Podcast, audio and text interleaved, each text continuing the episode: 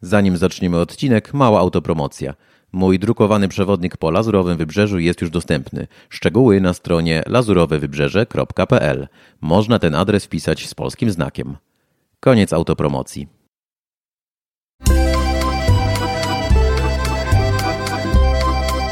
Kartka z kalendarza. 18 stycznia 2005 roku w Toulouse we Francji zaprezentowano Airbusa A380, największy pasażerski samolot świata. Wcześniej rekord należał do Boeinga 747, produkowanego w różnych wersjach od lat 70. XX wieku. To ten słynny jumbo jet z charakterystycznym garbem, w którym mieści się drugi pokład pasażerski. Boeing 747 zabierał na pokład maksymalnie 605 osób, podczas gdy Airbus A380 mieścił nawet 853 pasażerów. Mowa o sytuacji, kiedy wszystkie miejsca w samolocie byłyby klasy ekonomicznej. Airbus A380 był europejskim projektem francusko-angielsko-niemiecko-hiszpańskim. Pierwsze samoloty otrzymały linię Singapore Airlines, a pierwszy komercyjny lot odbył się na trasie z Singapuru do Sydney w październiku 2007 roku.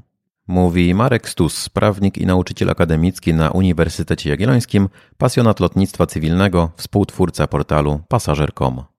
Dla linii lotniczych był wyjątkowy przede wszystkim ze względu na ogromne możliwości transportowe, które ten model e, posiadał.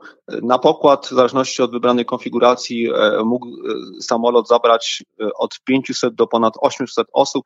Natomiast dla pasażerów ten samolot przede wszystkim był nowością ze względu na swój wygląd i konstrukcję. Po raz pierwszy w historii pasażerowie mogli e, skorzystać z samolotu, który posiadał dwa pokłady, e, więc na pierwszym bądź drugim mogli e, odbyć tę podróż. Największy pasażerski samolot świata był składany w Toulouse z części powstających w różnych krajach. Łącznie wyprodukowano 251 sztuk A380, chociaż Airbus pierwotnie spodziewał się zamówień na nawet 1300 maszyn pasażerskich oraz dodatkowe zamówienia na samoloty do przewozu towarów. Od początku sceptyczny był główny konkurent, czyli firma Boeing, która nie zdecydowała się uczestniczyć w programie budowy samolotów większych od swojego 747. Produkcję Airbusa A380 zakończono z powodu braku zamówień na nowe maszyny. Linie lotnicze wolą zamawiać samoloty mniejsze, lżejsze i tańsze w eksploatacji. Produkcja się zakończyła, natomiast y, warto podkreślić, że te samoloty pozostaną w powietrzu jeszcze przez no, co najmniej najbliższych 20 lat. Następcami Airbusa 380 e, będą zatem e, modele mniejsze, produkowane zarówno przez Airbusa, tutaj w szczególności Airbusy A350, jak i przez e, jego amerykańskiego konkurenta. Dodaje Marek Stus.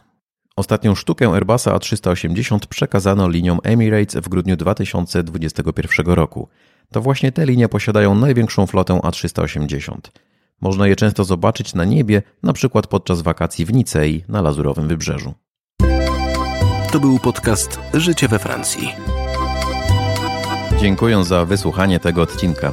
Jak zwykle przypominam, że przydatne informacje znajdziesz na moim blogu lazurowyprzewodnik.pl, a także na stronie prowansja.pl. Zapraszam też do obserwowania życia we Francji na Instagramie. Profil Lazurowy Przewodnik. A bientôt, Tomasz Bobrowski.